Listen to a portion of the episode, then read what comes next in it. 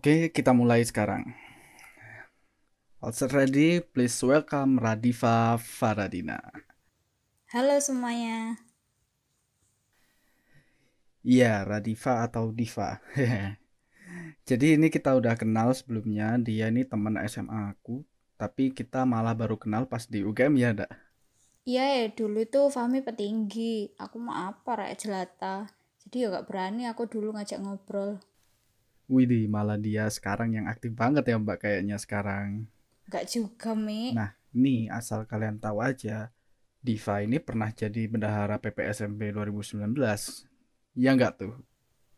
Iya, dulu pas tahun 2019. Wah, gila, gila, gila. Kalau sekarang sih buat apa, Div, memang? Kalau sekarang sih udah selesai ya. Uh, himpunan udah selesai Februari kemarin. Terus ada event jurusan GMAD juga udah selesai Maret kemarin. Sekarang tinggal badan audit kemahasiswaan aja sih. Sama KKN harusnya. Tapi kan sekarang udah jadi online. Wih deh, siap Bu Bos. Eh, tapi sebelum itu emang sekarang posisi ada di mana nih? Sekarang aku masih di Jogja sih, Mi. Masih di kos. Oh, Anda ini berarti termasuk bagian masyarakat yang sangat menaati peraturan pemerintah ya? Wah, ya iya dong, Mi sebagai orang yang bisa dibilang melek teknologi, udah banyak bukti yang mengharuskan kita tetap di rumah aja daripada tambah parah. Wait, tunggu tunggu. Seru juga nih buat dibahas. Waduh, mau bahas apa emang? Gini nih, Div. Kalau emang kebijakannya pemerintah itu nyuruh kita buat nggak boleh pulkam, nggak boleh mudik, tapi kenapa transportasi umum masih diaktifkan? Kayak bis, kereta, itu pesawat. Hmm, jujur susah juga ya pertanyaanmu Mi. Mungkin ini ya Mi. Menurutku kenapa transportasi umum masih diberlakukan e, mungkin karena kebijakan di Indonesia itu belum mencapai kata lockdown. Masih kayak e, physical distancing gitu di mana kita itu masih bisa keluar tapi ya untuk kebutuhan saja. Jadi istilahnya ini Indonesia masih sunnah merepet fardu ain gitu loh. Jadi ya ya it's okay gitu. Nah tapi sekarang nih tahu nggak sih di balik kuliah online dilarang berkumpul dan lain sebagainya itu pasti pasti ada yang merasakan imbasnya hingga mereka nggak tahu lagi kan mau ngapain. Hmm, kita bahas dari kuliah online dulu nih aku cuma udah habis pikir sih gimana mereka yang tidak punya laptop dan akses internet ini mau menjalani kuliah online ini nggak menutup kemungkinan kan. Kalau mereka ada di antara teman-teman kita yang benar-benar untuk kuliah pun mereka apa ya survive dan sangat struggle dalam hidup mereka. Menurutmu gimana? Kalau menurutku ya Mi kalau kuliah online itu nggak enak pol. Uh, menurutku tuh sangat nggak efektif gitu. Di mana kan kemampuan tiap orang itu kan beda-beda. Maksudnya kemampuan internet laptopnya ada atau enggak. Terus kan bisa aja waktu dia mau bertanya atau partisipasi eh, koneksi internetnya down. Terus kayak nggak bisa terus kayak terputus. Jadi ya ya susah lah kalau kuliah online itu ada HP tapi nggak ada fungsi sempurna. Terus ya ada juga yang punya kuota internet tapi uh, daerahnya susah sinyal ya macam-macam lah. Uh, menurutku sih kalau kayak gitu nih ya menurutku kayak kurang adil itu untuk kalau buat penilaian disamaratakan itu.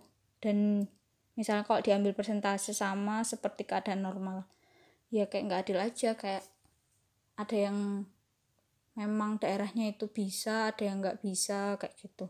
Tapi eh ternyata nilainya bisa meratakan semua kan ya kayak nggak adil gitu.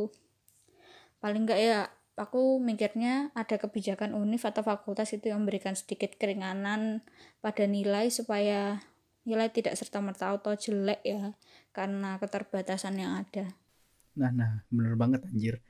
I mean oke okay lah judulnya presentasi online nih. Tapi kalau dianya malah gugup dan gak pede karena ribet harus ngurus ini itu dan belum lagi ada distraction dari dalam rumah itu kan bukan sesuatu yang valid kan buat nilai apalagi buat mereka yang emang sangat struggling buat bahkan untuk beli jaringan atau beli kuota gitu mereka sangat struggle.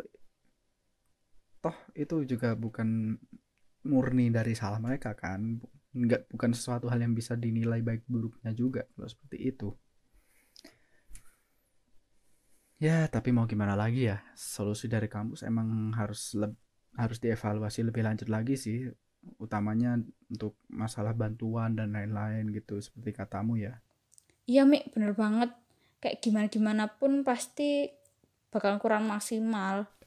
Udah lah ya cukup sih kalau bahas perkuliahan. Emang mungkin para penyelenggaranya juga masih kebingungan nih adaptasi dengan kondisi yang baru ini. Tapi aku mau tanya gimana nih komentarmu? Secara lebih global aja lah lebih lebih umum. Secara kan anda belajar ilmu ekonomi nih anak akuntansi. Belajar ilmu ekonomi lebih lah dari saya. Komentarmu tentang ekonomi kita gimana nih? Aku pribadi miris sih tapi let's see. Gimana pendapatmu Dev? Um, susah ya kalau ngomongin dampak ekonomi karena corona Puas jujurnya itu aku anak ekonomi, tapi kan aku aku aku aku kan anak akuntansi, Mi. Kebanyakan yang tak pelajari ya tentang perhitungan laporan keuangan perusahaan kayak gitu-gitu. Jadi ya coba lah ya tak jawab setauku. E, menurutku ya e, pas ini corona ini bakal menimbulkan krisis perekonomian secara makro. Apalagi ini mendadak juga kan ya musibahnya. Um, yang paling berdampak mungkin UMKM kalau manufaktur mungkin nih ya masih bisa bertahan lah beberapa bulan. Soalnya kan ada laba ditahan juga. Tapi ya kalau sampai berbulan-bulan bakal merugikan perekonomian makro negara sih setauku. Dari pemerintah sendiri udah ambil beberapa kebijakan ya kayak merombak APBN jadi APBN tahun 2000, 2020 itu kalau nggak salah dibuat defisit. Nah kayak dananya itu dilebihkan ke bagian belanja gitu untuk tiga sektor penting sekarang kesehatan sosial dan ekonomi. Nah kalau kesehatan ya tau lah ya gimana ya beli obat beli alat-alat kesehatan. Nah kalau sosial ya buat bantu masyarakat gitu ya kalau ekonomi nih. Ya lumayan menarik nih kalau buat ekonomi kalau setauku eh, ada kebijakan untuk relaksasi PPh pajak penghasilan perusahaan manufaktur Nah, untuk UMKM ada kebijakan kredit diperpanjang. Jadi, mereka itu bisa menunda pembayaran kredit mereka gitu. Nah, kalau aku baca-baca sama diskusi sama temanku, katanya ini tuh bakalan mulai membaik tahun 2021, which is tahun depan. Ya, gimana ya, kayaknya ini setahunan deh corona. Tapi ya efek dari mendefisitkan APBN itu kan kayaknya keluar kalau dilihat tuh ya keluar 400-an triliun gitu. Nah ini tuh bakalan berdampak ke tahun-tahun setelahnya. Dengar-dengar sih sampai tahun 2023 bakalan berdampak gitu. Jadi ya mau gimana lagi tapi ya mungkin ini langkah yang paling tepat dan cepat dari pemerintah. Ya harus dihargai juga lah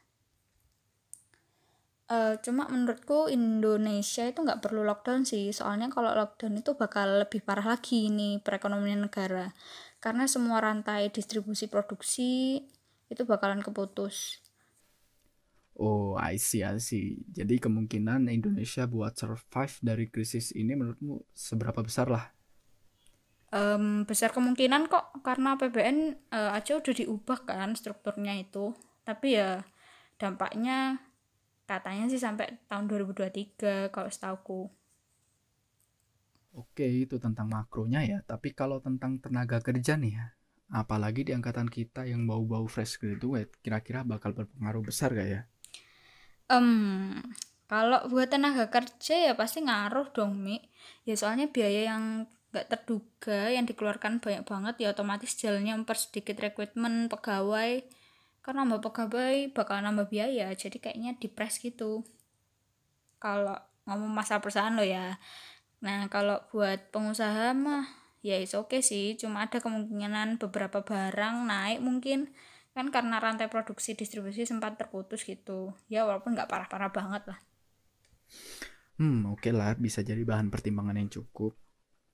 Semangat aja deh buat kita semua. Mau gimana lagi ya kan emang keadaannya memaksa kita seperti ini. Oke okay, nice. there is it. Benar. Radifa Faradina. Nice to talk with you sis. Thank you and see you later. Oke okay, Mi. You're welcome